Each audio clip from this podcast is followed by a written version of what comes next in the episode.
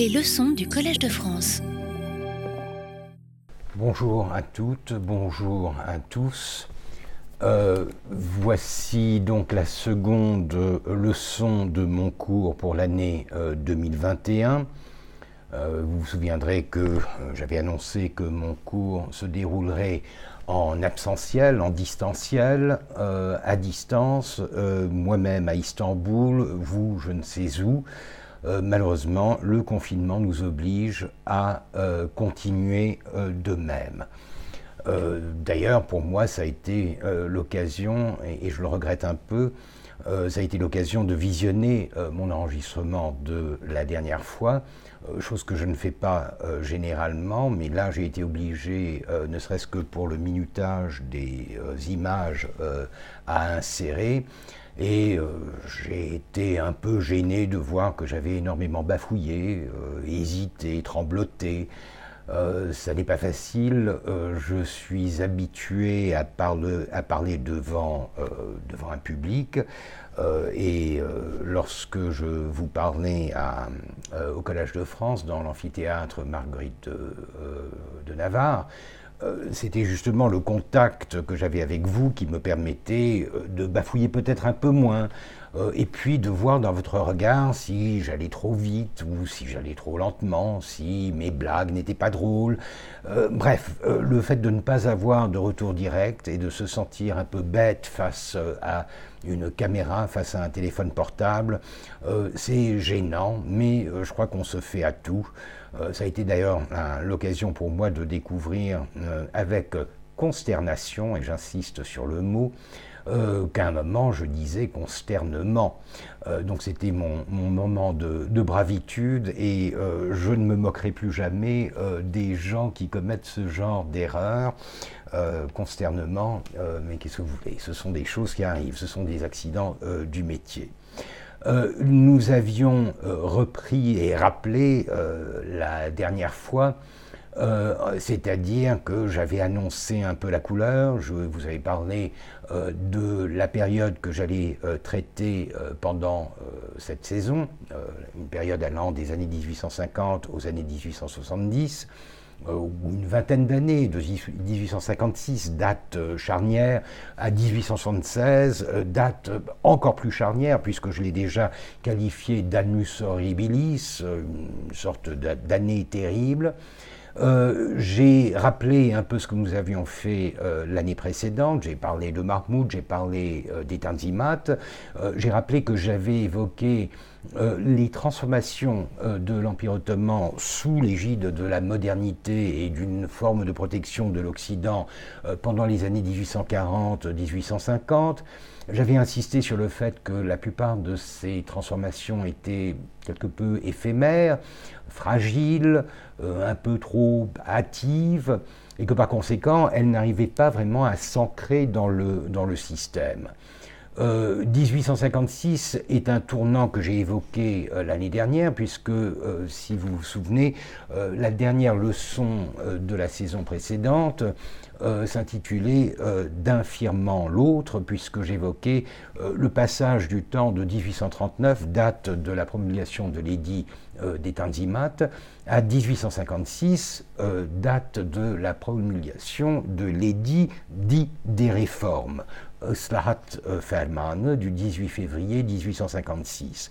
D'un firmant l'autre, c'était en quelque sorte la transition d'un début un peu difficile, d'un euh, brouillon, disons, de constitution, euh, les Tanzimat, qui euh, devait être parfaite par le euh, l'édit de 1856. C'est pour ça euh, qu'on l'appelle euh, l'édit des réformes, puisqu'il y a prise de conscience du fait que le système ne marche pas encore assez bien et que par, par, conséquent, il faut le, rafistoler, le raccommoder, le réformer afin de remplir le cahier des charges qu'on s'était fixé au début du règne d'Abdul-Mejid. D'ailleurs, en 1856, c'est encore Abdul-Mejid qui est sur le trône. Euh, il est encore euh, relativement jeune, puisqu'il euh, est né en 1823, donc il a à peine 33 ans, mais malheureusement, il fera long feu, il, il meurt en 1861. Il a la tuberculose, il a une maladie que la plupart des sultans, notamment son père, avaient, c'est l'excès d'alcool, disons, et par conséquent, il a une constitution assez faible qui, le fera mourir à, un âge très précoce si l'on considère le, contexte dans lequel il, vivait. Euh, mais euh, donc c'est un peu l'accomplissement de son règne, euh, c'est le couronnement de son règne, mais c'est quelque chose aussi qui s'inscrit dans un contexte politique et diplomatique bien précis, celui de la scène internationale autour de la célèbre guerre de Crimée, puisque l'édit des réformes euh, sera euh, proclamé, euh, je vous l'ai dit, le 18 février 1856, à peine quelques jours avant la réunion de ce qu'on appelle le Congrès de Paris, c'est-à-dire le Congrès des plénipotentiaires participant à, en quelque sorte, au, bilan de la guerre qui a duré de 1853 à 56 pour les Ottomans, de 54 à 56 pour les Britanniques, pour les Français et, et pour les Sardes. Euh, donc euh, euh, c'est un peu la, fin de la guerre et, c'est à peine une semaine avant la, le, congrès de Paris euh, que euh, l'édit euh, des réformes est promulgué. Il y a un rapport direct entre les deux, d'ailleurs, nous aurons le temps d'en parler.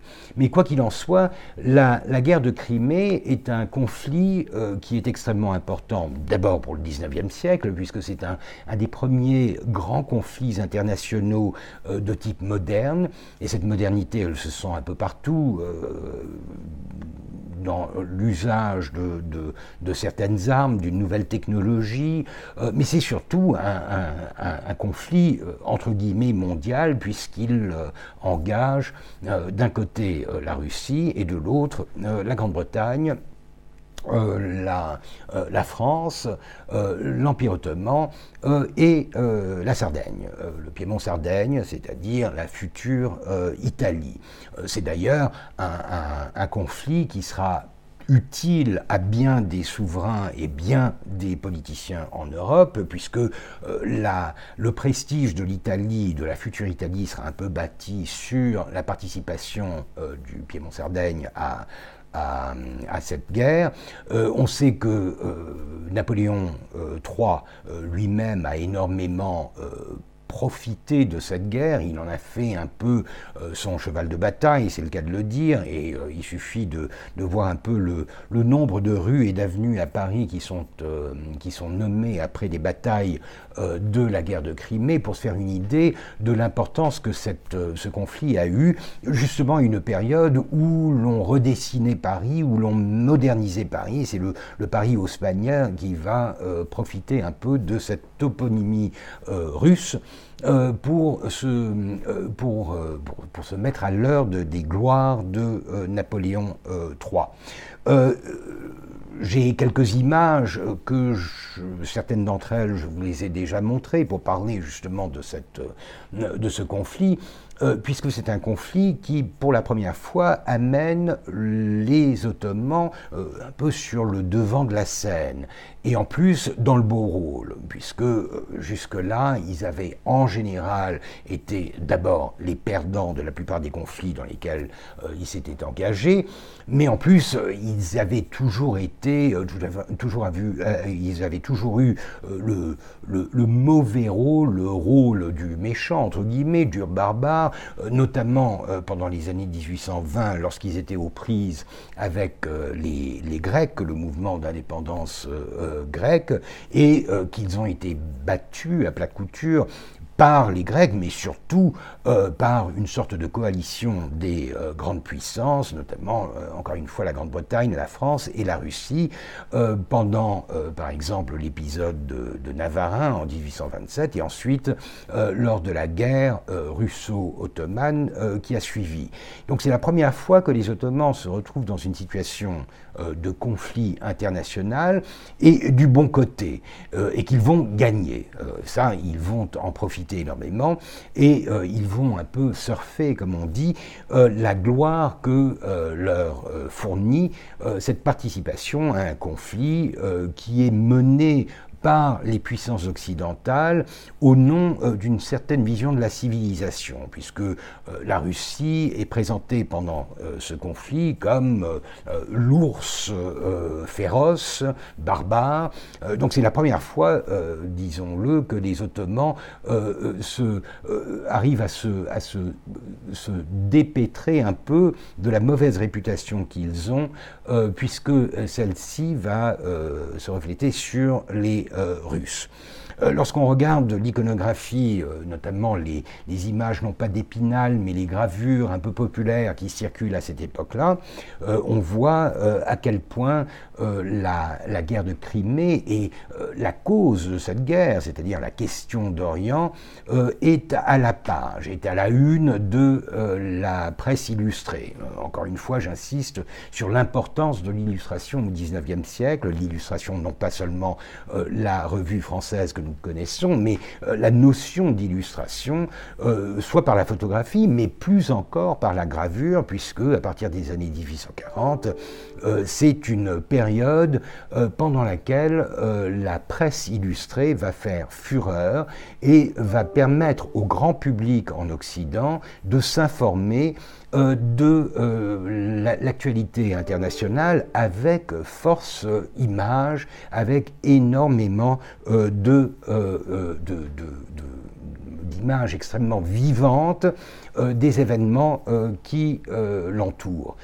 cette image, donc, c'est en quelque sorte une allégorie de la question d'Orient, et c'est pourquoi Abdul-Mejid, le sultan Abdul-Mejid, est au centre, puisque la question d'Orient, c'est l'Orient, c'est l'Empire ottoman. Ça n'est pas forcément très flatteur pour l'Empire ottoman, puisque la question d'Orient, c'est en fait que faire de l'Empire ottoman? Que faire de l'Empire ottoman euh, en ce moment? Euh, Comment le sauver? Ou alors, s'il fallait le dépecer, s'il fallait euh, s'en débarrasser, comment se partager sa dépouille? Comment se partager la carcasse de cet énorme empire qui, encore dans les années 1850, s'étend des Balkans jusqu'au Hejaz, y, y, compris bien sûr l'Égypte, puisque l'Égypte, malgré son autonomie, est sous suzeraineté euh, euh, ottomane. Euh, donc euh, au, milieu, flanqué des deux grands acteurs de euh, cette aventure militaire, à, sa droite Napoléon III, à sa gauche Victoria, la, reine d'Angleterre, la reine de, Grande-Bretagne. On voit d'ailleurs tout à droite de l'image, je crois que c'est le numéro 12, on voit le tsar Nicolas, le tsar Nicolas l'empereur euh, de Russie, Nicolas, celui euh, qui deviendra euh, l'ennemi de cette coalition des têtes couronnées au centre de l'image. Et les autres individus sont les généralissimes, les généraux, les diplomates qui représentent chacune de ces puissances. Tout à gauche, on reconnaît à son costume typiquement ottoman Ömer Pacha, qui lui-même est d'origine balkanique. Ömer Latas, c'est un, c'est un, renégat, si vous voulez, c'est un, homme qui s'est converti à l'islam et qui a rejoint euh, l'armée euh, ottomane et euh, qui, deviendra le généralissime, le commandeur en chef de l'armée ottomane lors de la guerre de Crimée. la guerre de Crimée, on le sait, a été provoquée par les Russes sur une question assez brûlante, celle de la préséance euh, à Jérusalem. Euh, Jérusalem, euh, la, la, Terre sainte, et par conséquent une sorte de d'arène où rivalisent les grandes puissances pour essayer de se tailler une zone d'influence sur les chrétiens d'Orient. Euh, les Russes, bien sûr, misent sur la population orthodoxe de l'Empire ottoman. Euh, les Français ont la tutelle, en quelque sorte, de, ou la protection euh, des catholiques d'Orient.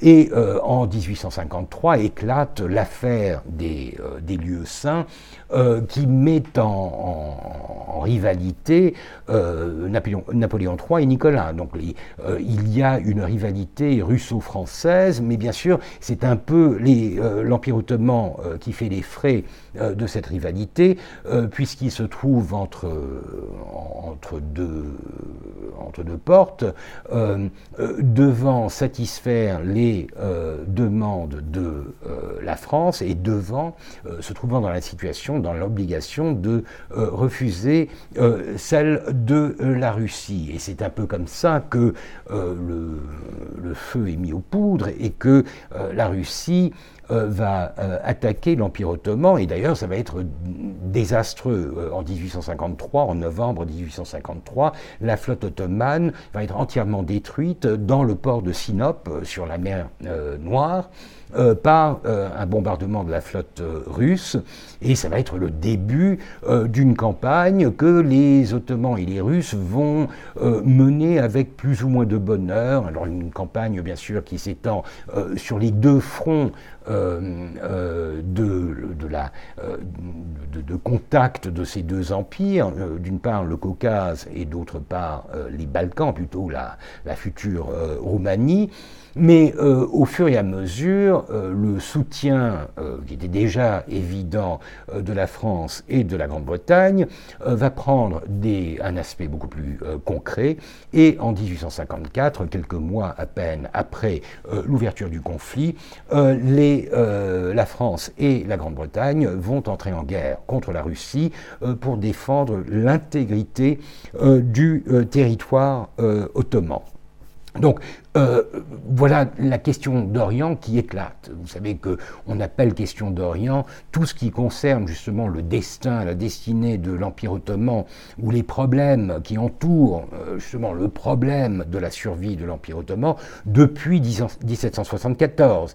Et pourquoi 1774 Parce que 1774, c'est la date du traité de Küçükaynaja qui ouvre aux Russes la mer Noire, euh, qui leur donne la Crimée, euh, qui euh, en fait une puissance, une grande puissance, euh, qui est immédiatement en contact avec l'Empire ottoman et qui par conséquent est celle qui menace le plus directement l'intégrité territoriale de l'Empire, voire même la survie de, de l'Empire. Et par conséquent, la question d'Orient est toujours d'une manière ou d'une autre liée à la Russie et euh, aux rivalités qui opposent euh, les velléités de la Russie, euh, on le sait bien, d'avancer vers les mers chaudes, c'est-à-dire de, trouver un moyen de se connecter directement avec la Méditerranée, les rivalités entre la Russie et surtout l'Angleterre, autre grande puissance maritime, qui ne veut pas voir débarquer les forces russes dans un territoire ou dans, des mers qu'elle considère plutôt euh, être son euh, terrain de, chasse. Euh, la France est plutôt secondaire dans cette affaire, mais nous avons vu que la question d'Orient prendra une dimension tout autre lors de la crise égyptienne, et là, ce sera vraiment une concentration sur la rivalité entre le sultan Mahmoud et euh, son ancien vassal, euh, Mehmed Ali euh, Pacha d'Égypte, qui menace de conquérir pratiquement l'Empire ottoman, qui menace, qui est presque aux portes de, de Constantinople, et qui n'est arrêté que par l'intervention de la Russie qui, de fait, en 1833, établit une sorte de protectorat euh, sur euh, l'Empire ottoman. Et c'est pour cette raison que, après euh, l'édit des Tanzimat, après 1839, pendant euh, la seconde vague de la crise égyptienne, en 1840-1841, l'Angleterre va mener une campagne contre le pacha d'Égypte afin de le neutraliser, mais euh, de la même manière de neutraliser aussi euh, la dépendance de l'Empire ottoman du protectorat russe. Donc depuis 1774, la Russie est en, est en lice, elle est en jeu, l'Angleterre aussi, et par conséquent, il ne faut pas s'étonner de voir en 1853 un conflit euh, s'organiser, se bâtir autour de l'Empire ottoman et de ses relations euh, déjà euh, très tendues avec la Russie. Donc euh, la, guerre de Crimée, euh, je vous le disais, est une guerre très moderne. On, cite toujours l'importance de la photographie, de, de, l'apport de l'image photographique à, à, à l'actualité de cette guerre. En effet, c'est la première guerre qui, a été, qui a été la cible de, de reportages photographiques. On connaît Fenton, Robertson, des photographes britanniques qui ont suivi euh, cette guerre. Euh, ce serait probablement une exagération de dire que c'était par la photographie que le public occidental a connu la guerre. Euh, en, fait, c'est plutôt, encore une fois, par la gravure, puisque la gravure est beaucoup plus facile à manipuler.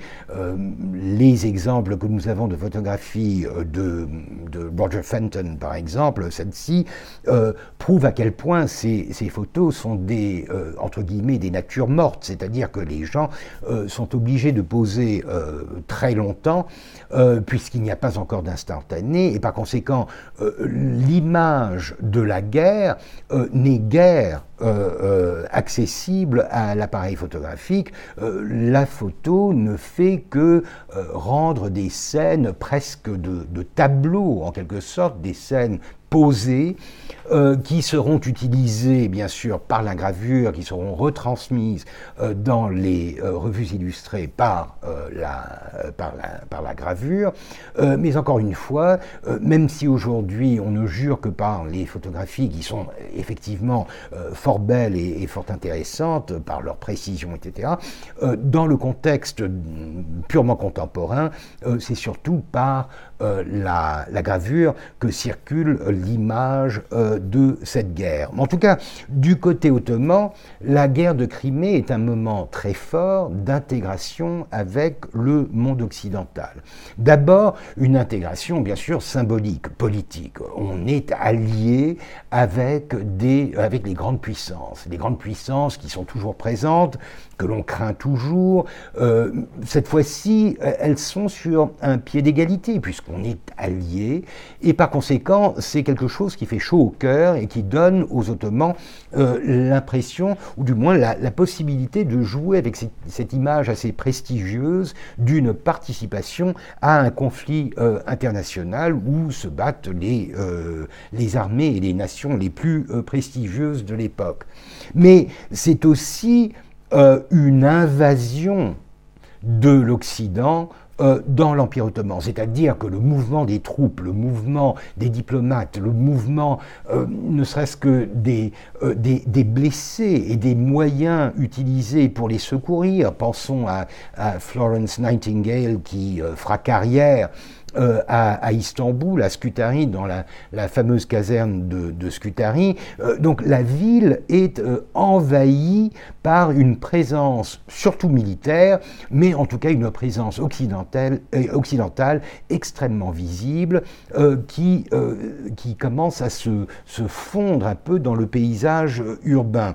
cette représentation, par exemple, d'une parade avec Baraguedilier, qui est à la fois un général, mais qui sera aussi nommé ambassadeur à Constantinople, euh, ambassadeur de France à Constantinople, euh, une parade sur la place du Seraskerat, cette place que nous avons vue dans, dans divers contextes, la, place euh, devant l'ancien palais qui a été, avec Mahmoud II, après la, destruction des janissaires, cette place qui a été transformée en en, champ de Mars, en quelque sorte, puisque le palais euh, est devenu euh, le, ministère de la guerre. Vous reconnaissez peut-être au milieu de l'image la tour euh, de Bayezid, la tour du Selaskelat, cette tour d'incendie, qui est un des, des, monuments les plus visibles, évidemment, de, Constantinople.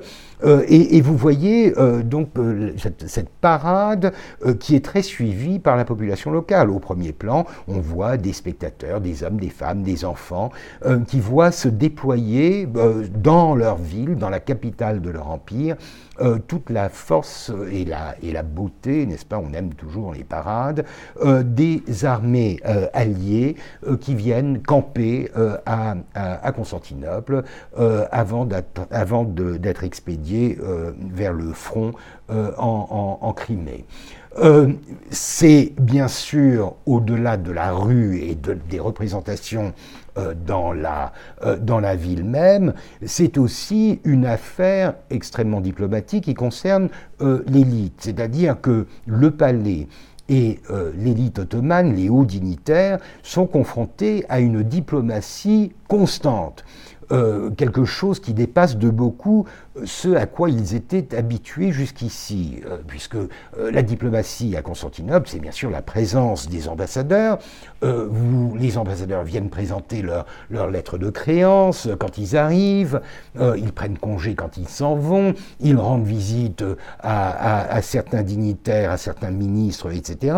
Mais là, pendant la campagne de Crimée, il y a un va-et-vient continu et un va-et-vient qui aime bien euh, se pavaner, qui aiment bien organiser des fêtes, et les Ottomans sont de plus en plus dans ce, euh, dans ce tourbillon, en quelque sorte, de, de bals et de réceptions dans les ambassades, dans les palais euh, de, de, France et de Grande-Bretagne. Et l'image que vous voyez ici est celle d'un bal donné par l'ambassade française à Constantinople, donc ce qu'on appelle le palais de France. C'est d'ailleurs le palais euh, qui, est encore en place aujourd'hui, qui bien sûr abrite le consulat, puisque l'ambassade est à euh, Ankara. C'est le grand salon, euh, la, salle de bal du, du, palais, qui a été bâti à la fin de la, de la période de Louis-Philippe, vers 1838.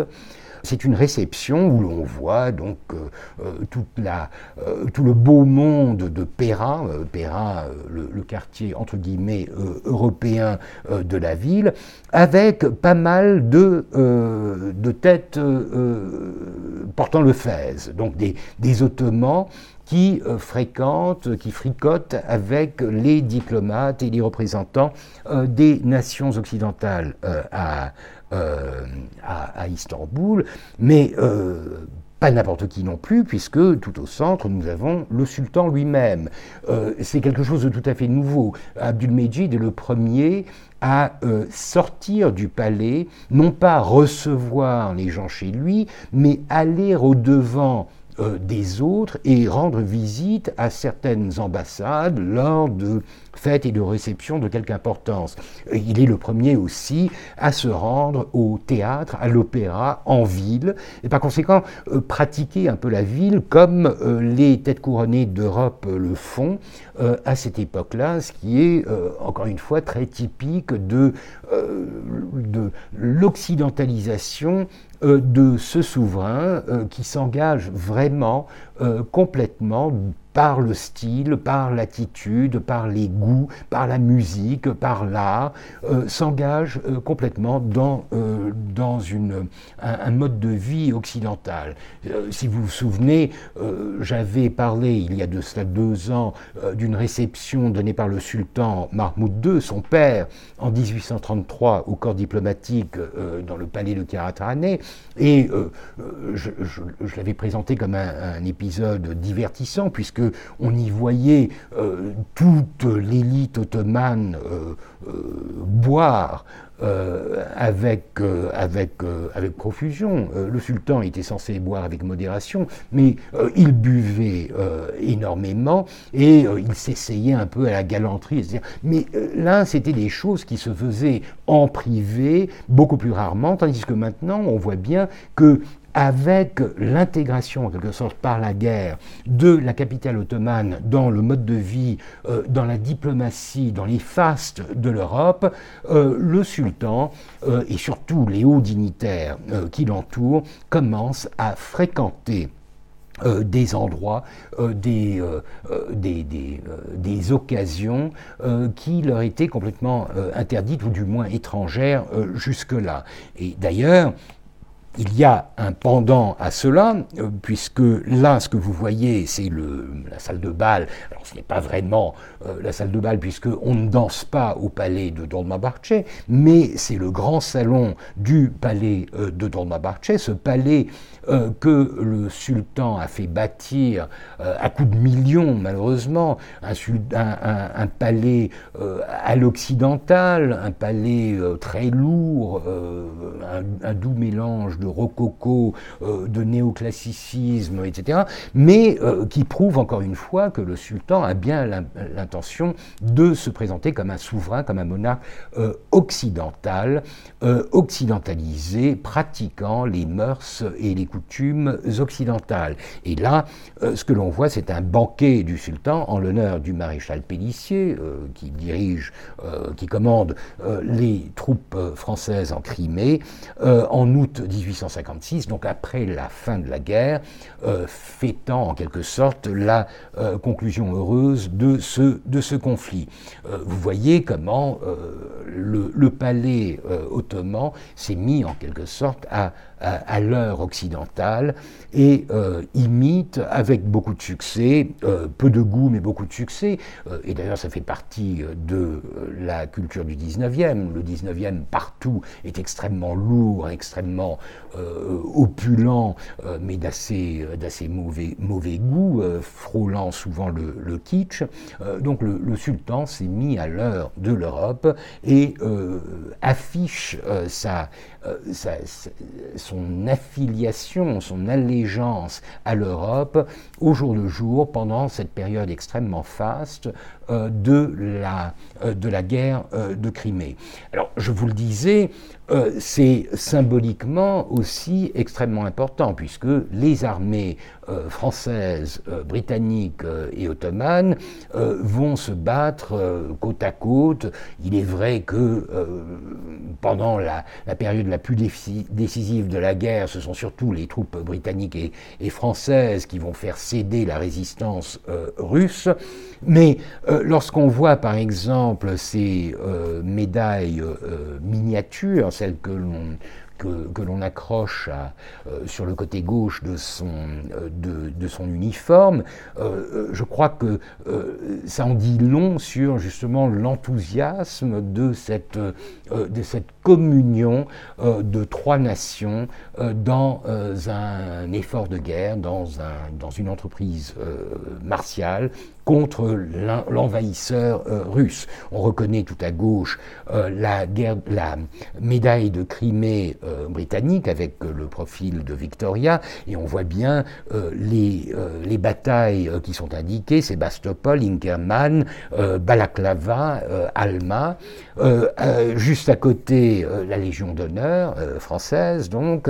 À côté l'ordre du Medjidieh, l'ordre Medjidi, l'ordre qui a été instauré euh, par Abdulmejid lui-même quelques années auparavant et qui imite euh, je vous en avais donné des exemples qui imitent les décorations occidentales en essayant d'éviter tous les symboles qui sont incompatibles avec la culture euh, ottomane ou islamique. Donc on, ne va pas s'amuser à, dessiner des croix ou euh, des couronnes parce que ça n'existe pas. Donc on remplace ça par des, par des soleils, des étoiles et bien sûr par le croissant et, l'étoile qui est devenu alors déjà le, le, symbole national de l'Empire ottoman. Et tout à droite, la médaille ottomane euh, de la Crimée, celle qui a été donnée aux troupes euh, occidentales et euh, ottomanes qui se sont battues sur le champ d'honneur pendant cette, pendant cette euh, campagne. Euh, le jeu des décorations, les échanges de décorations, euh, est un jeu qui est symboliquement et, visuellement extrêmement important. vous savez que j'ai la passion un peu des médailles pour avoir travaillé sur l'adoption de ces décorations par les Ottomans au XIXe siècle, et j'ai toujours dit que faire un peu retracer l'histoire de l'adoption et du développement, de l'évolution des médailles, des décorations, des ors, ordre dans l'Empire ottoman, c'est un peu faire une histoire parallèle de l'occidentalisation dans l'Empire ottoman, puisque à chaque moment, il y a émulation et il y a bien sûr un jeu diplomatique, puisque ces médailles sont faites pour être échangées. les ordres les plus prestigieux sont donnés aux têtes couronnées ou aux ministres des puissances étrangères dans l'espoir d'une réciprocité. Et c'est là, justement à l'occasion de la guerre de Crimée, que pour la première fois, le sultan ottoman va accepter une décoration occidentale. Et cette décoration, ça n'est pas n'importe laquelle, c'est le grand cordon de la Légion d'honneur, qui est décerné à euh, à Abdul-Mejid le 28 décembre 1855, donc vraiment euh, vers la fin euh, de la guerre de Crimée par l'ambassadeur de France à Constantinople, Touvenel. le sultan ne la portera jamais. Hein. justement, le, principe, c'est qu'il ne porte pas de décorations étrangères, mais jusqu'ici, il les avait tout simplement refusées. Euh, jugeant que c'était au-dessous d'eux euh, que d'accepter euh, une, marque de, d'honneur d'une puissance étrangère. Mais c'est la première fois que le sultan ottoman va faire une entorse à cette tradition et qu'il va accepter cette décoration. Et d'ailleurs, euh, c'est tellement important que la Grande-Bretagne va immédiatement euh, lui offrir euh, l'année suivante la, fameuse décoration, l'ordre de la, de la jarretière, que l'on voit ici décrit par le London Illustrated Times. Encore une fois, une décoration qui s'avère inutile pour les Ottomans puisqu'ils ne vont pas la porter, mais le, le symbole est très fort. Les Ottomans sont déjà acceptés en quelque sorte dans la, dans la noblesse euh, occidentale. Euh, bien sûr, il y a une grosse différence entre la tradition de la Légion d'honneur, qui est napoléonienne, euh, et celle de, la jarretière, qui est ou qui prétend remonter aux temps anciens de la, de la chevalerie.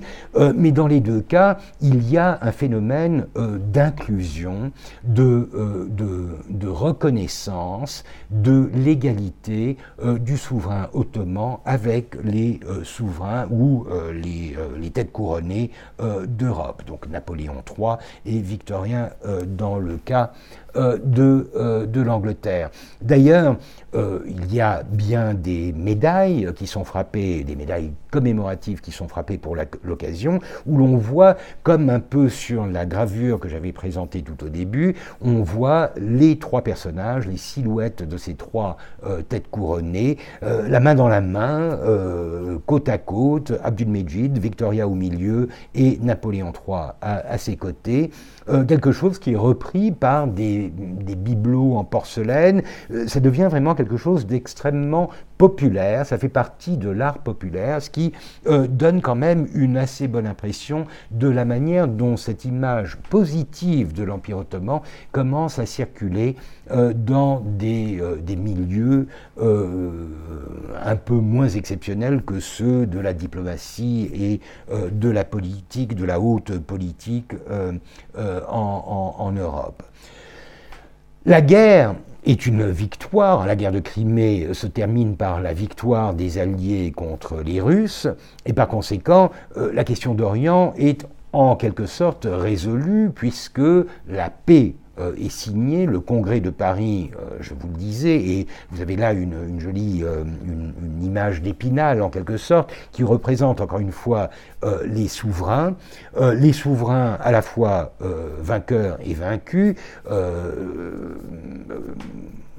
Victoria confortablement assise devant le le roi d'Italie, Vittorio Emanuele, enfin le futur roi d'Italie, euh, le roi de Sardaigne, Vittorio Emanuele, et bien sûr, on reconnaît bien euh, le euh, Abdul-Mejid au milieu, encore une fois une, position centrale, puisque c'est quand même une guerre qui s'est déroulée dans les territoires orientaux partagés par la Russie et l'Empire ottoman, et à ses côtés Napoléon III, euh, très fier de cette victoire et euh, montrant de la main le traité de paix qui vient d'être signé le 30 mars 1856. De l'autre côté de la table, le vaincu, c'est-à-dire Alexandre, puisque euh, Nicolas est mort, il a été remplacé, il a été succédé par, par Alexandre, Alexandre qui devra signer ou faire signer le traité de paix qui, qui est un, événement désastreux d'ailleurs pour la, pour la Russie. La Russie a été très euh, fortement secoué par cette, euh, cette défaite. Euh, c'est le, congrès de Paris est un des, des moments les plus illustrés de, de, de, cette, de cette période.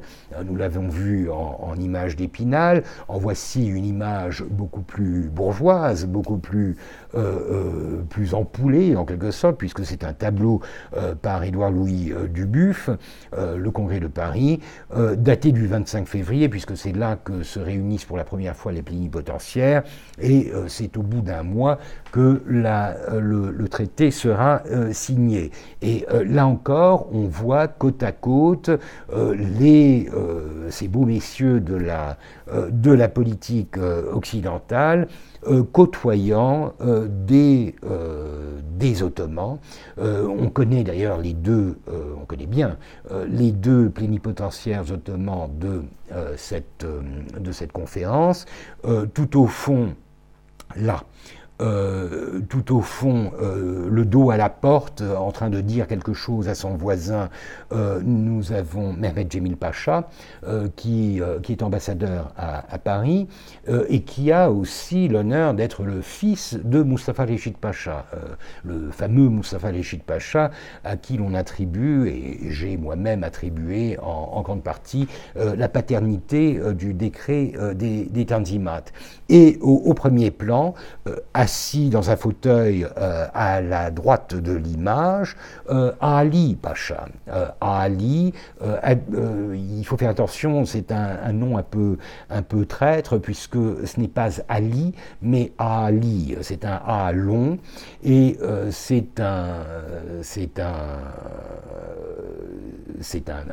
un, diplomate, mais c'est surtout un homme d'État qui a été formé à l'école de Mustafa Légit Pacha. Donc un, ce n'est pas son fils, mais c'est son fils spirituel. Il est à cette époque grand vizir et c'est lui-même qui se déplace jusqu'à Paris pour aller signer euh, ce traité, ce qui vous donne une idée de l'importance qu'attachent les Ottomans à euh, ce euh, traité.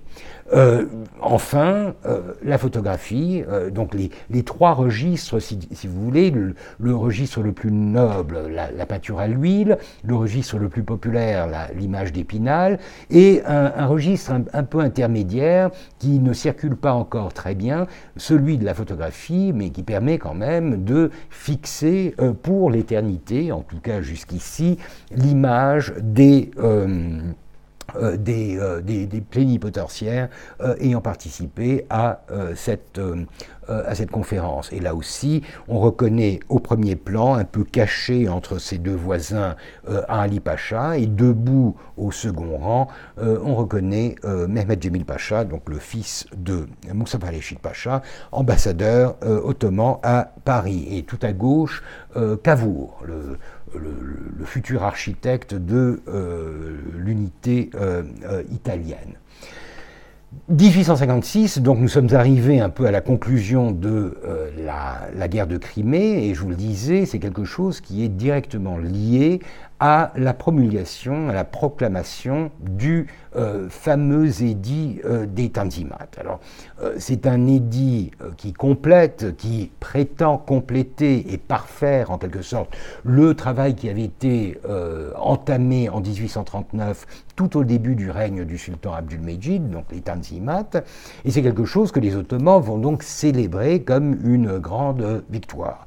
J'en veux pour preuve, encore une fois, une, médaille, une médaille commémorative du Hatte Humayun, euh, euh, en Belgique par un certain euh, Laurent Joseph Art, que vous connaissez peut-être, puisque je vous avais montré l'année dernière une, une médaille assez imposante, toute dorée, de la, des Tanzimat, une, médaille commémorative des Tanzimat qui avait été frappée en 1850, fondue plutôt, parce que ce, sont vraiment des, des, des objets fondus, en 1850. Donc c'est un, un artiste, un graveur euh, euh, assez typique justement du goût euh, de, de l'époque, qui a travaillé depuis 1850 pour les Ottomans en produisant pour eux des médailles qui ne sont pas tout à fait officielles, elles sont officieuses, ce sont des, des médailles commémoratives, mais elles marquent bien la priorité que donnait le gouvernement ottoman à certains événements dans, leur, dans leur histoire. Donc c'est un peu une histoire médaillée, comme on disait, du règne d'Abdulaziz, qui se termine par ce, cette dernière médaille. Et euh, vous voyez, on y voit euh, d'un côté donc euh, l'avers euh, Khan, empereur des Ottomans. On le voit au milieu d'une sorte de représentation d'une étoile. On le voit avec son plumet et son, son, son, fez. Et euh, au revers, on voit une représentation tout à fait symbolique de ce fameux Hatti Humayun. On, arrive à dire 18 février 1856, Hatti Humayun. Hatti Humayun, c'est un terme générique qui décrit tout est dit, tout décret euh, qui est promulgué euh, par le sultan et qui porte la signature du sultan, c'est-à-dire le chiffre impérial, la toura euh, du sultan.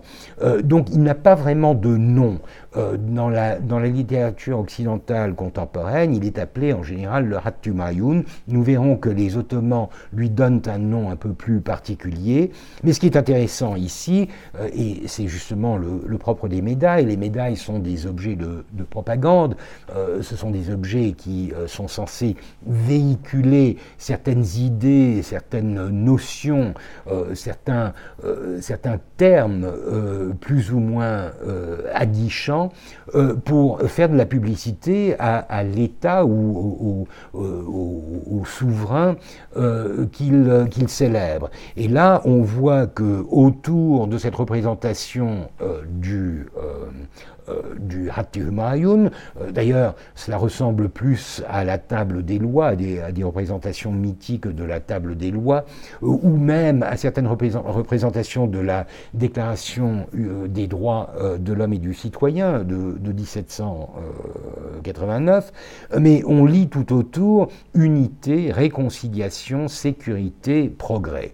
Alors, est-ce vraiment sont-ce des, des, euh, euh, des, termes qui ont été choisis par les Ottomans? Malheureusement, nous n'avons pas d'informations là-dessus. Et, euh, je rage à chaque fois parce que ce qui m'intéresse toujours, c'est de savoir comment un, comment un produit fini, que ce soit un texte, que ce soit un, tableau ou que ce soit une médaille, comment ce, produit fini a été pensé, euh, s'il y a eu des brouillons, s'il y a eu des discussions pour le choix de la terminologie utilisée, etc. Dans le cas des médailles de Hart, malheureusement, euh, nous n'avons aucune information.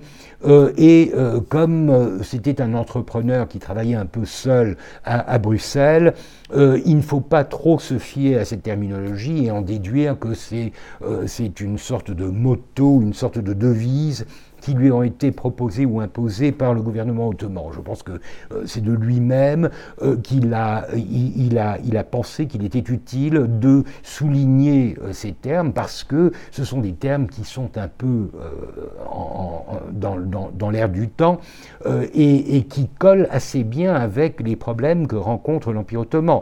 progrès, tout le monde en rêve et les Ottomans ont toujours dit qu'ils voulaient entrer dans la voie du, du progrès. Sécurité, évidemment, avec euh, l'ours russe euh, à peu de distance, la sécurité est un problème de taille pour les Ottomans. L'unité aussi, puisque c'est un, empire un peu éparpillé.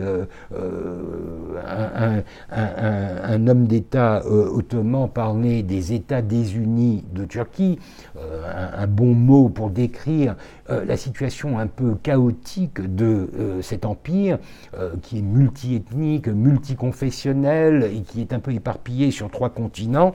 Euh, donc euh, ça aussi. Alors réconciliation, euh, est-ce une référence à la paix Est-ce une référence à des tensions internes C'est difficile à dire et encore une fois, on ne peut pas pénétrer le mystère de la pensée de Hart sans avoir accès à ses archives ou à des brouillons, etc. Mais en gros, voilà un, médaillon commémoratif qui vous donne bien une idée de ce que représente pour les Ottomans euh, la, signature, euh, la, promulgation de ce décret. Alors le décret en lui-même, en voici l'original, euh, c'est un décret à l'ancienne, c'est-à-dire que c'est du texte au kilomètre, les Ottomans n'ont pas encore adopté certaines des formes de, de, composition que l'Occident utilise depuis, depuis longtemps. Il n'y a pas de paragraphe, il n'y a pas d'alinéa, on ne numérote pas les articles, on les énumère simplement. Euh, donc c'est un, texte qui en lui-même ne sent pas la modernité. Il n'a pas vraiment euh, un, aspect très moderne. Au contraire, il a un, aspect euh, très conservateur. Mais en revanche, et euh, je crois que nous allons commencer maintenant à en étudier euh, la teneur, à en étudier le, contenu. Le contenu, lui, est excessivement nouveau. Euh, bien sûr, ça, je l'avais déjà dit pour les Tintimat, pour l'édit de 1839, mais vous allez voir que dans le cas de l'édit de 1856, c'est vraiment une terminologie et des concepts et des intentions et des euh, des, euh, des, décisions qui vont bien au-delà de tout ce qui pouvait avoir été dit euh, en 1839 dans le contexte de l'édit des Tanzimat. Alors, Hatti Humayun du 18 février 1856, c'est un peu comme ça qu'on le retrouve dans les recueils de lois, etc., qui ont été publiés en français. Alors, comme l'édit des Tanzimat, il a été immédiatement traduit en français, et vous allez voir que c'était tout à fait logique. La publication officielle dans euh, le, codex ottoman, euh, elle a un titre un peu plus ronflant et un peu plus descriptif en turc euh, que voici. Islahata dair taraf vekalet mutlakaya hitaben balası hat hümayun ile olan ferman ali. Alors c'est très empoulé, c'est très, euh, long, euh, mais euh, en gros ça dit décret auguste orné du chiffre impérial, donc voilà c'est la définition même d'un Hattu Humayun, concernant les réformes adressé, pardon, euh, il manque un accent aigu là, adressé au euh, grand euh, vizirat. décret auguste adressé au grand vizirat, ce sont donc des instructions données par le sultan, d'ailleurs c'est toujours le cas, c'était le cas pour l'édit de 1839, concernant les réformes. Alors il y a de la réforme dans l'air. c'est un texte qui a été souvent cité, souvent en passant. Euh, personne ne s'est vraiment penché, euh, sauf les contemporains, parce que les contemporains, les juristes, les, euh, les observateurs politiques de l'époque, bien sûr, sont immédiatement intéressé par euh, tout texte qui, euh, qui, est, euh, qui est promulgué, qui est proclamé par l'Empire ottoman dans, pendant cette, cette période. Mais aujourd'hui même, il fait un peu partie, un peu comme les Tanzimat, il fait partie des acquis de l'historiographie. On sait que c'est un un, édit un peu révolutionnaire, ou du moins qui pousse euh, à, l'extrême les intentions qui avaient déjà été euh, euh, en 1839.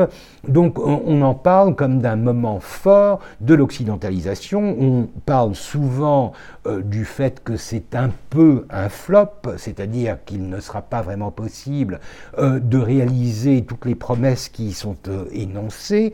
Mais euh, il est rare qu'on se penche vraiment sur le texte lui-même.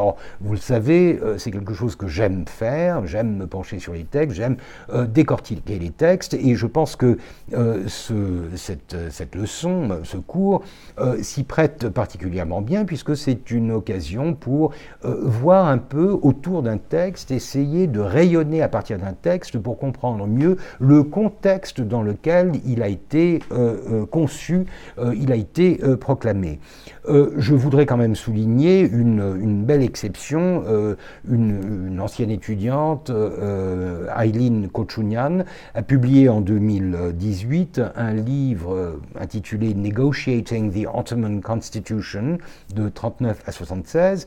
le, le, sujet de cette étude est surtout euh, la, le, processus qui mène à la proclamation de la euh, constitution euh, ottomane de 1876, mais en passant, elle se penche sur 1839 euh, et euh, bien sûr sur les constitutions des, euh, des millettes, des, des nations ottomanes, arméniennes, grecques, juives, mais elle consacre une trentaine de pages à, l'édit de 1856, et c'est une étude très poussée qui parle non seulement du contexte politique, de la manière dont le texte a été conçu, mais qui fait aussi une analyse textuelle de ce document euh, donc si jamais vous avez euh, euh, un, intérêt croissant pour cette question et surtout pour la suite de cette affaire, c'est-à-dire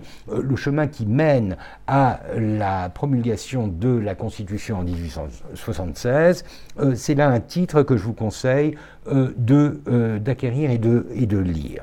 Venons-en au texte lui-même.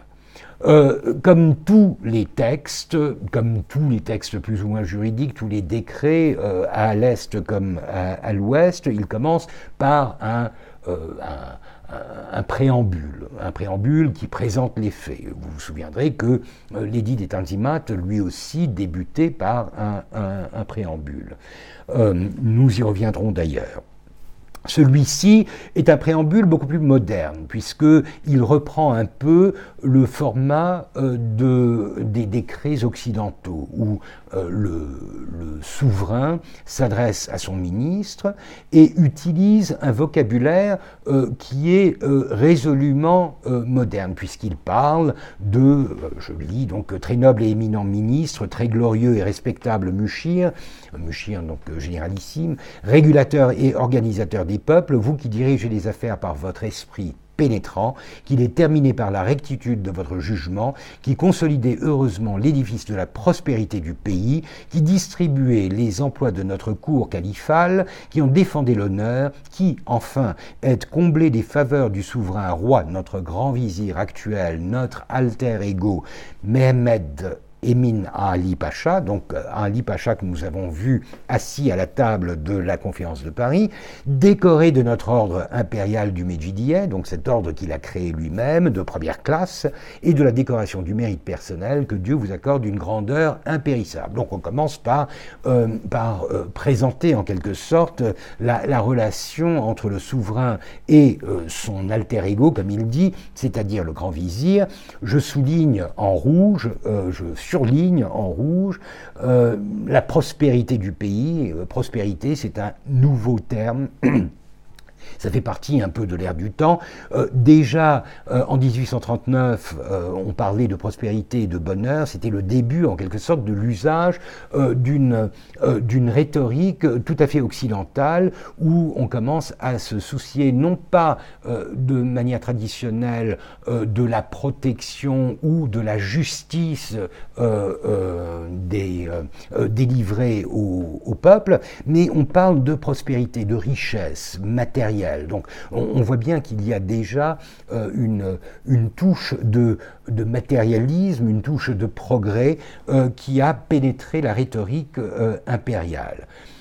Deuxième paragraphe du préambule, sachez, au reçu de ce rescrit impérial, que le bonheur, encore une fois, donc le bonheur de tous les peuples, dont la Providence a daigné me confier le dépôt. Donc il est, dépositaire de ces peuples. Il a la, responsabilité, euh, le dépôt euh, de ces peuples, ce qui est une vision assez traditionnelle, puisque c'est un peu la notion de zimmet, la dimma, même si dans le cas euh, des sultans ottomans, ce, terme est utilisé en général pour les non-musulmans, dont la vie est garantie par le souverain musulman.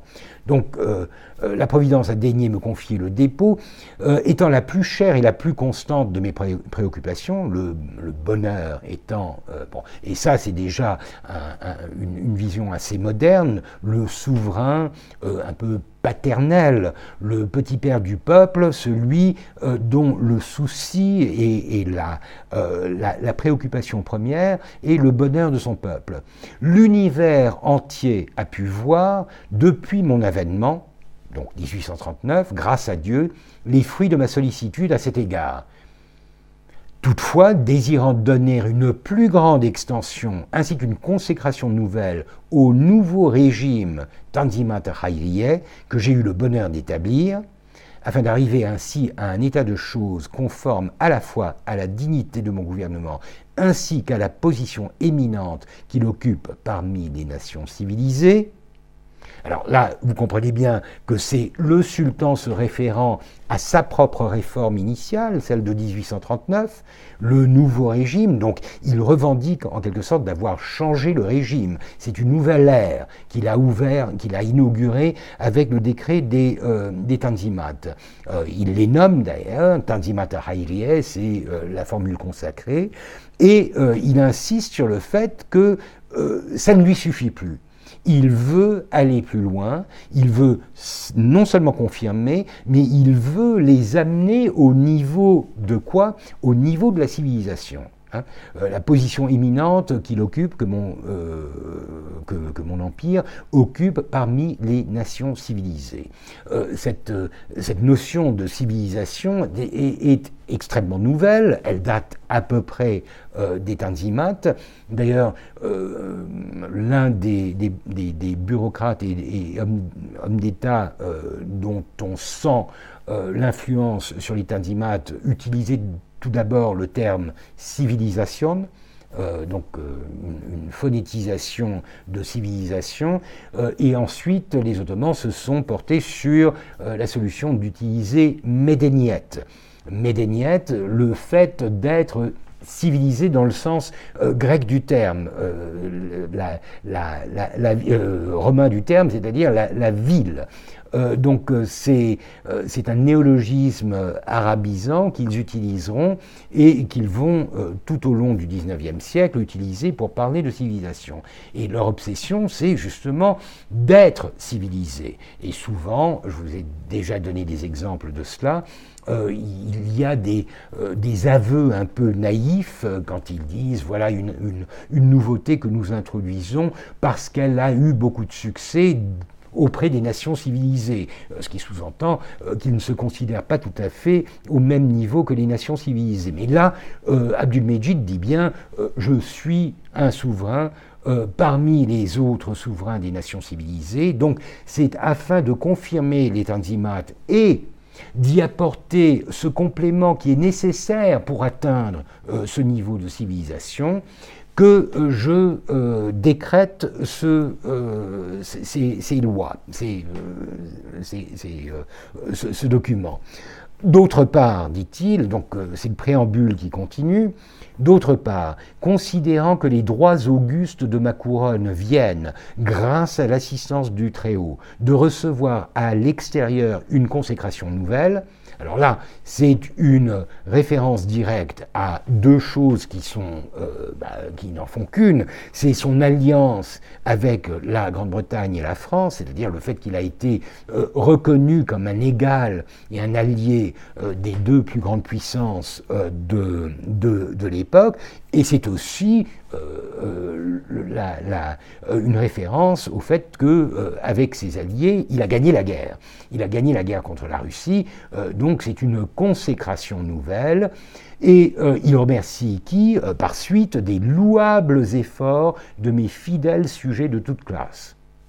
Déjà, euh, assez nouveau, on remercie les sujets. On remercie, on reconnaît la participation des sujets à la réussite d'un projet impérial et on insiste sur sujets de toute classe. Euh, si vous vous souvenez, euh, avec euh, l'édit des c'est un des mots clés qui, permet, qui permettent d'inclure de, dans la suggestion, dans la population de l'Empire, les non-musulmans et les musulmans, de les, de les inclure tous les deux. Donc toute classe veut dire au-delà de toute différence de, de confession ainsi que par la sollicitude et le généreux concours des hautes puissances, mes nobles alliés. Alors là aussi, on reconnaît euh, déjà euh, l'apport des grandes puissances, donc on les remercie. Euh, ce n'est pas un ingrat, il est, il est conscient du fait que l'effort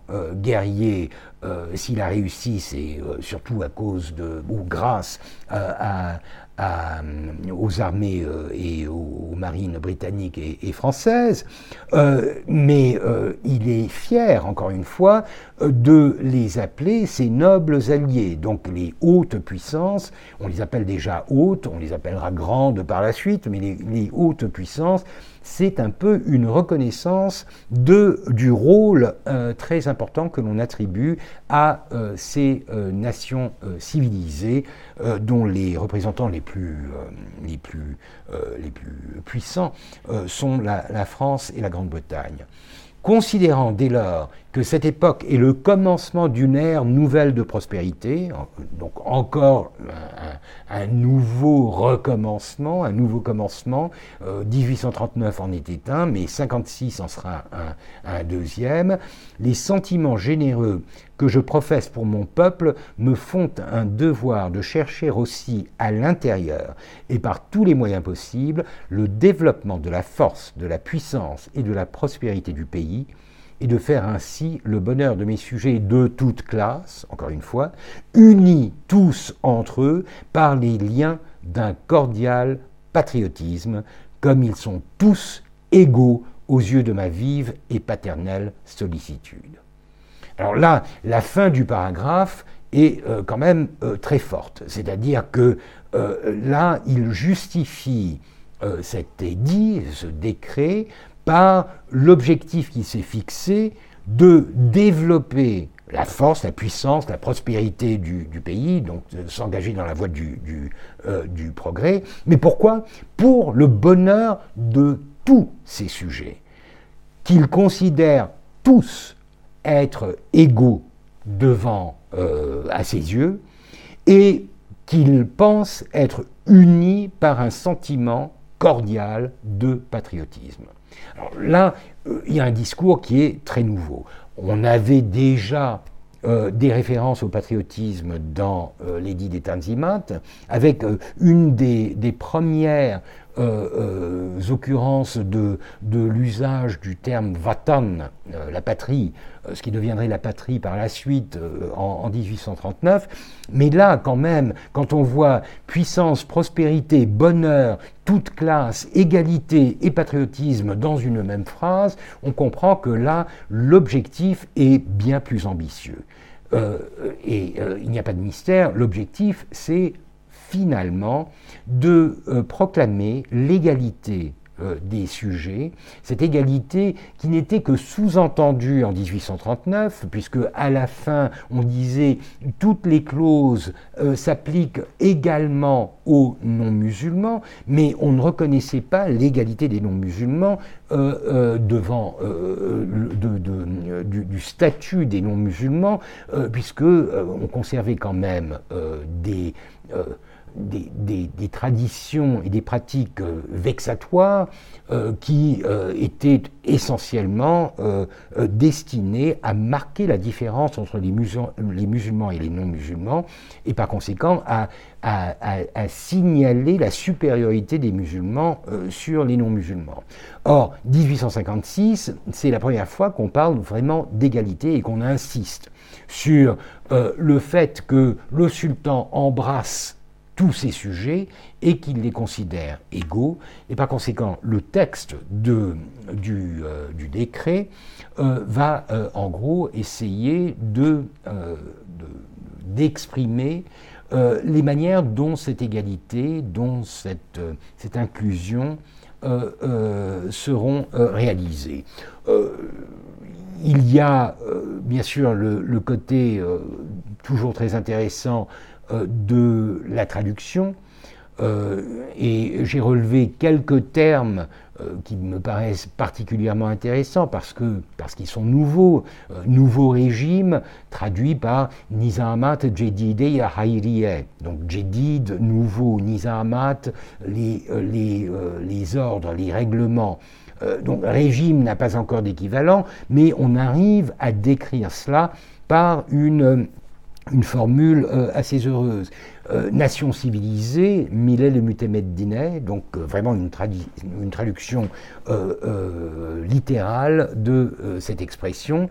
Les hautes puissances, Duvel Mufarhama, Mufarham, puissant, prestigieux, glorieux, donc c'est une épithète forte pour décrire les États étrangers avec lesquels l'Empire s'est forgé une, alliance.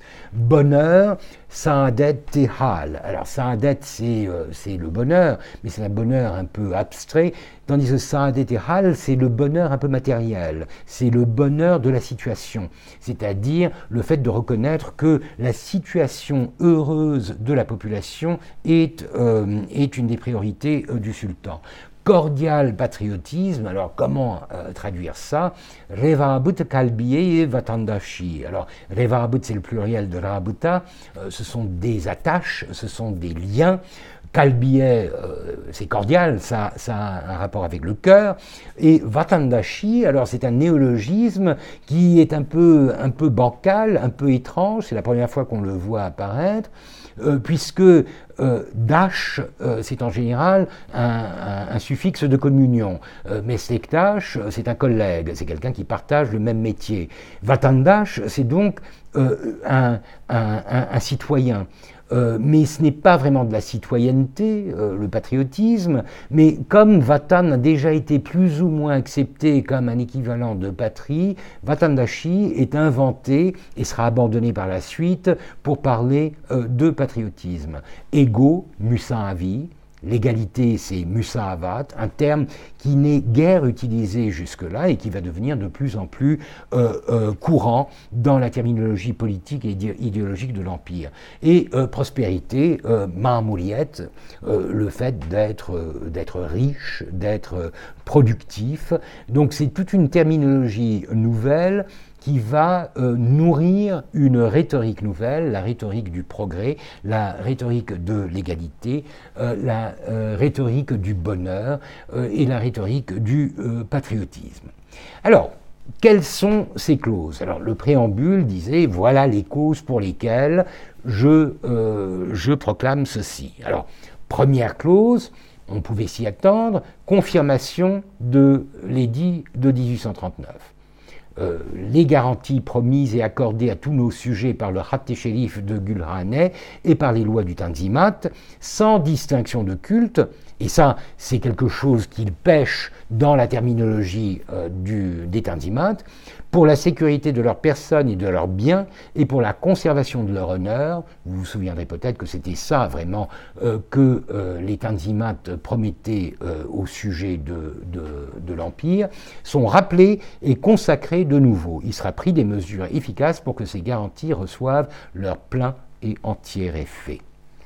Deuxième article, sont reconnus et maintenus en totalité les immunités et privilèges spirituels donnés et accordés par nos illustres ancêtres et à des dates postérieures aux communautés chrétiennes et autres, non musulmanes, établies dans notre empire sous notre égide protectrice. Les pouvoirs concédés aux patriarches et aux évêques chrétiens par Sultan Mehmed el-Fatih, le conquérant, donc Mehmed II, le conquérant de Constantinople, de glorieuses mémoires et ses illustres prédécesseurs seront mis en, harmonie avec l'état et la position nouvelle que nos intentions généreuses assurent à ces communions.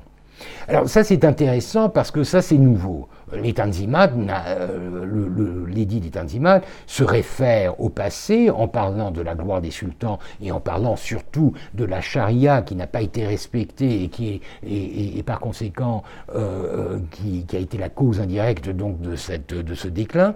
Mais là, on parle de quelque chose d'autre. On parle du fait que dès le début, les sultans ottomans ont accordé des privilèges et des immunités, une protection, mais aussi des privilèges à des chrétiens et autres. Alors chrétiens et autres, euh, je, ne vous cacherai pas que dans la première version euh, de ce texte, on ne parle que de chrétiens. Euh, et pour cause, le texte étant fortement inspiré, nous y reviendrons, par la diplomatie occidentale, l'Occident en ce moment ne se soucie guère des Juifs. Et par conséquent, c'est avant tout sur les chrétiens que se concentre la terminologie euh, et la rhétorique de ce, de ce texte.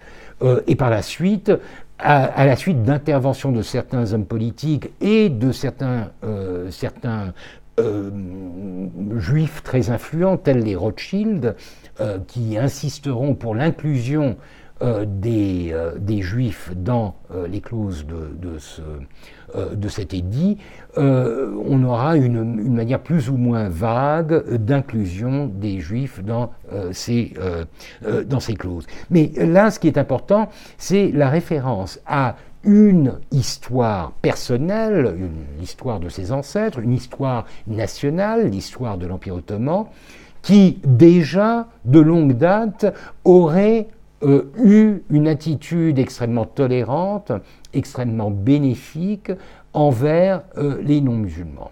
Et ça, bien sûr, euh, il ne faut pas, pas s'en étonner, c'est une manière un peu, un peu d'introduire ce qui sera le sujet principal de l'édit.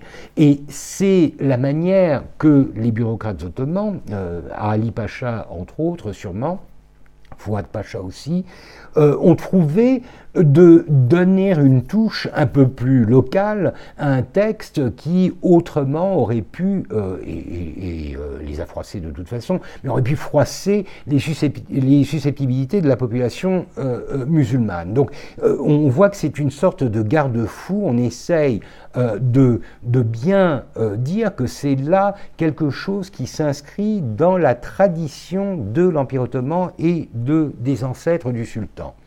Et on commence ensuite à euh, énumérer euh, ces immunités et ces privilèges, les confirmer. Euh, l'administration des affaires temporelles des communautés chrétiennes et autres non musulmanes, encore une fois, sera placée sous la sauvegarde d'un conseil dont les membres seront choisis parmi le clergé les laïcs de chaque communauté. Donc on, constitue en quelque sorte un petit, euh, un petit parlement, un petit conseil pour chacune de ces nations. Euh, c'est en quelque sorte la naissance du système des mille lettres. On reconnaît en quelque sorte une, autonomie à ces communautés euh, définie par la religion et euh, on veut mélanger les laïcs et le clergé pour constituer une sorte de conseil de cette nation, de cette communauté, qui va diriger euh, les affaires internes de la communauté. Dans les villes, bourgades et villages où la population appartiendra en totalité au même culte, il ne sera mis aucune entrave à la réparation et à la restauration, d'après la forme primitive, des édifices consacrés au culte, ainsi que des écoles, des, hôpitaux et des cimetières. Si une communauté se trouve seule dans une localité, sans être mêlée avec d'autres communions religieuses, elle ne sera soumise à aucune espèce de restriction dans l'exercice public et extérieur de son culte. Alors, si, euh, non, euh, quant aux villes, bourgades et villages composés d'habitants appartenant à différents cultes, chaque communauté pourra, dans le quartier distinct qu'elle habite, réparer et restaurer ses églises, hôpitaux, écoles et cimetières en se conformant aux principes ci-dessus indiqués. Alors, c'est une liberté, c'est une liberté. On donne aux communautés euh, non musulmanes un droit qui leur été refusé jusqu'ici, celui de réparer euh, leurs églises, d'ériger des, hôpitaux, euh, de, de, se munir en quelque sorte de, des outils communautaires qui vont euh, euh, permettre à, cette communauté de, s'autogérer. Donc c'est une nouveauté. Mais en faisant ça, on insiste aussi sur une sorte de communautarisme, une sorte de, euh, sectarianisme, une sorte de confessionnalisation.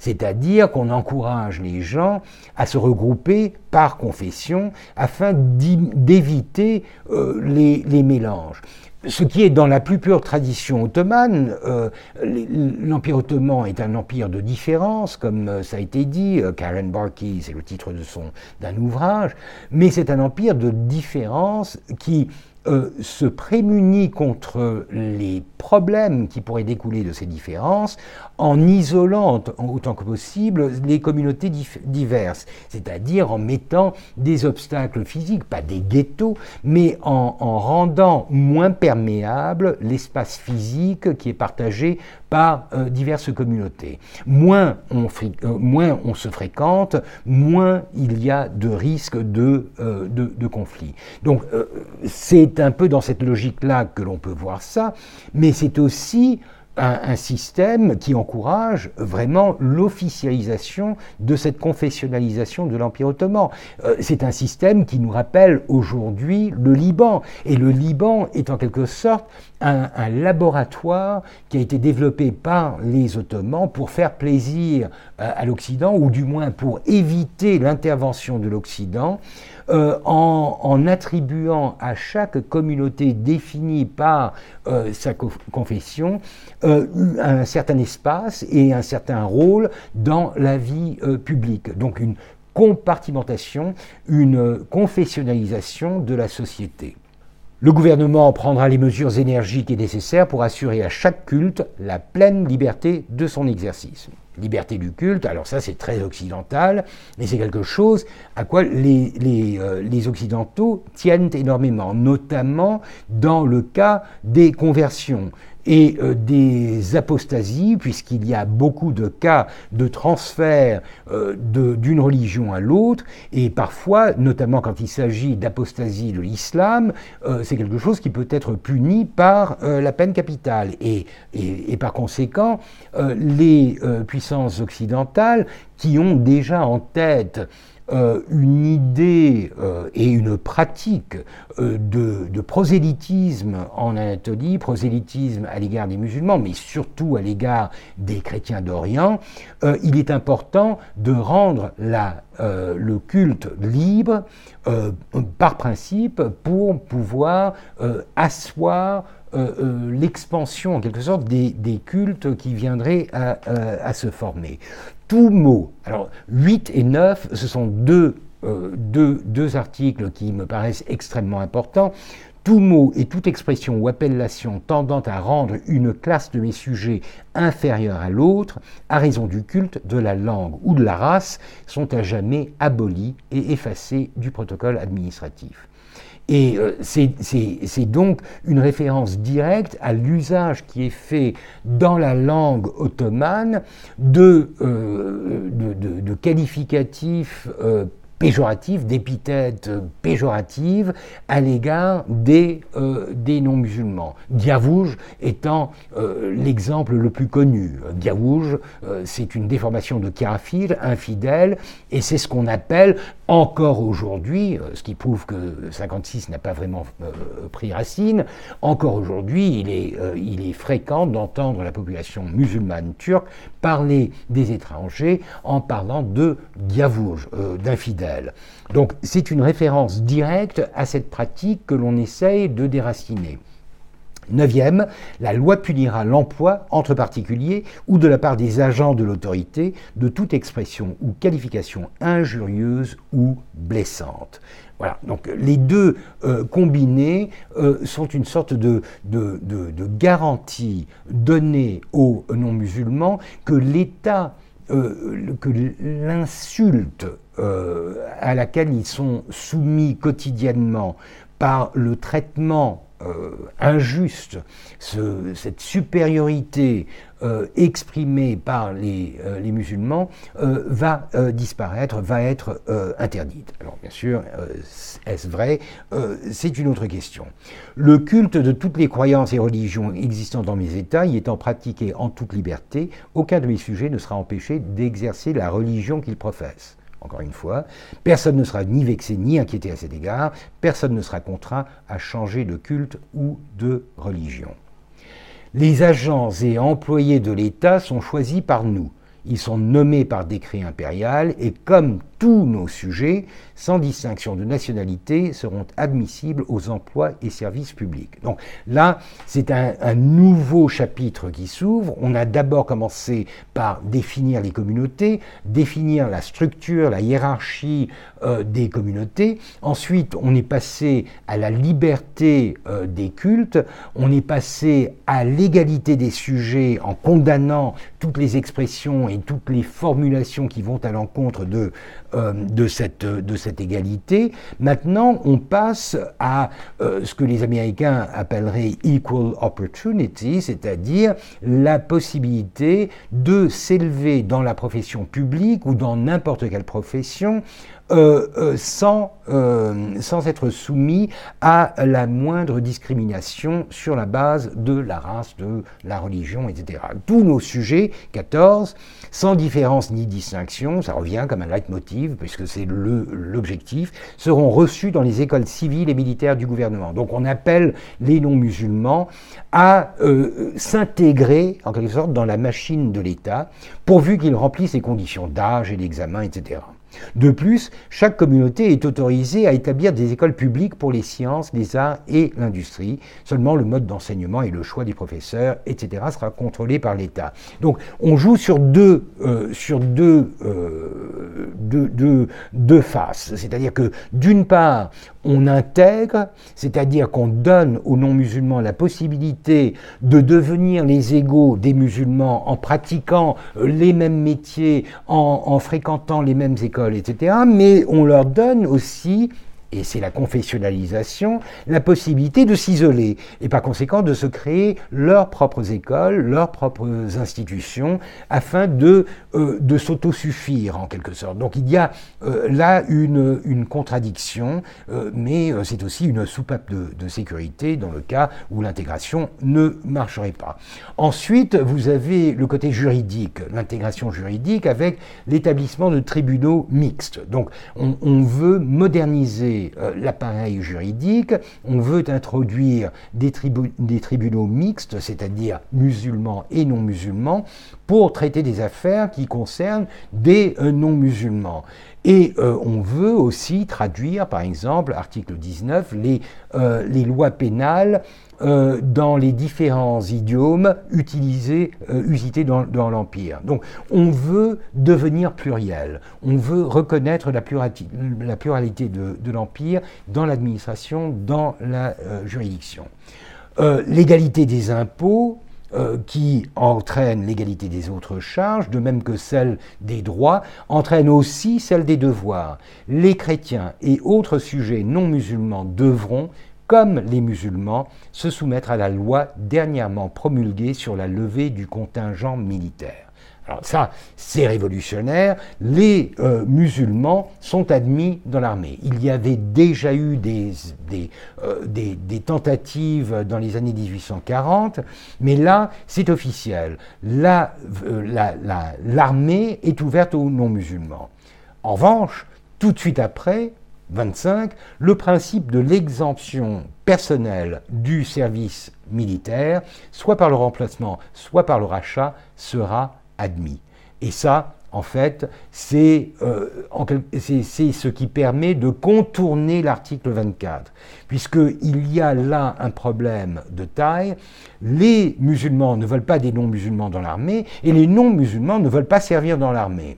Donc euh, tout le monde est d'accord sur le fait que les non-musulmans ne, devraient pas euh, servir dans l'armée. Seulement, l'égalité euh, des, droits implique bien sûr l'égalité des devoirs. Et par conséquent, il est exclu d'exenter de, les, les non-musulmans de, de l'armée, du service militaire.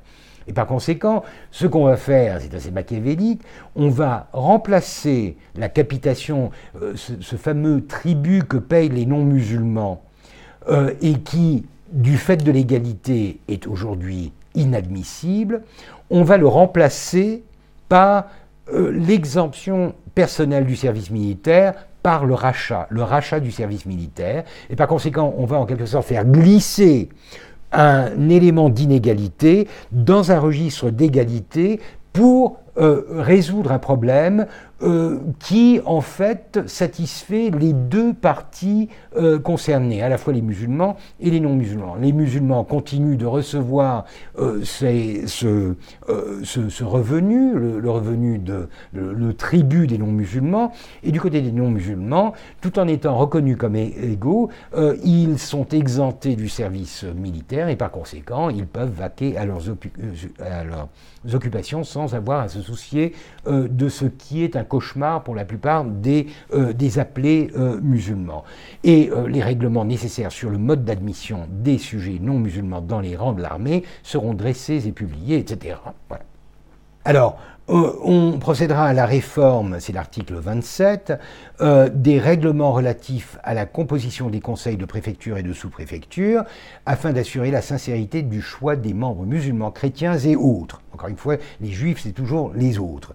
Euh, et euh, libre manifestation des votes. Donc on essaye d'organiser la vie publique dans, euh, les, dans les provinces sur le pied non d'une égalité forcément, mais en tout cas d'une participation de tous les, les éléments qui constituent la population. Article 28 on ouvre l'achat, la vente et la possession des propriétés immobilières à tous les sujets ottomans et, point très intéressant, euh, on l'ouvre aussi aux étrangers. On donne aux étrangers le droit de posséder des euh, immeubles, des biens euh, immeubles euh, dans l'Empire ottoman, même si euh, dans la pratique ça va tarder quelque peu, mais le principe est là et c'est quelque chose que les Occidentaux réclamaient depuis 1838. Barachin d'ailleurs était un de ceux qui, qui essayaient de convaincre Mustafa Reshid Pacha de, de, modifier la loi afin de rendre ces achats possibles. Euh, égalité devant l'impôt, etc.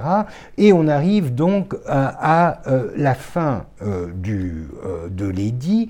et la fin de l'édit, ce sont les, les, clauses purement économiques, les clauses, les clauses purement économiques, c'est-à-dire qu'on s'attaque à la corruption, à la concussion, à la malversation, là encore, on, dit qu'on s'attaque à, tous les sujets, euh, de quelque classe euh, qu'ils fussent, mais ce sont les articles 37 et 38 qui me paraissent les plus intéressants dans ce registre. 37, il sera créé des banques et d'autres institutions du même genre pour donner du crédit aux finances du pays et pour réformer le système monétaire.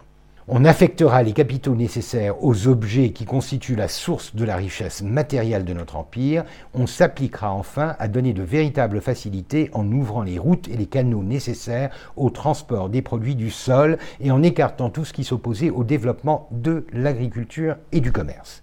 Et enfin, 38. Dans ce but, on devra s'attacher sans cesse à aviser scrupuleusement aux moyens de mettre à profit les sciences, les connaissances et les capitaux de l'Europe. Alors ça, c'est l'ouverture vers le capitalisme, c'est l'ouverture vers la pénétration économique, c'est quelque chose qui va avoir énormément de conséquences pour l'Empire ottoman. Euh, il est assez ironique que ça se trouve euh, dans les deux derniers articles de euh, de mais euh, nous reviendrons là-dessus et sur la totalité de l'édit la semaine prochaine, pendant la troisième leçon qui sera consacrée donc à la, continuation de cette période faste et les premiers pas vers une période un peu plus problématique, celle des occasions euh, ratées. En tout cas, je vous remercie pour euh, votre euh, fidélité et votre patience. J'ai dépassé mon heure et demie de quelques minutes. Je vous prie de m'en excuser et je me réjouis de vous retrouver encore une fois par ces moyens très impersonnels la semaine prochaine en bonne santé, j'espère. Au revoir et à bientôt. Retrouvez tous les contenus du Collège de France sur www.colège-2-france.fr.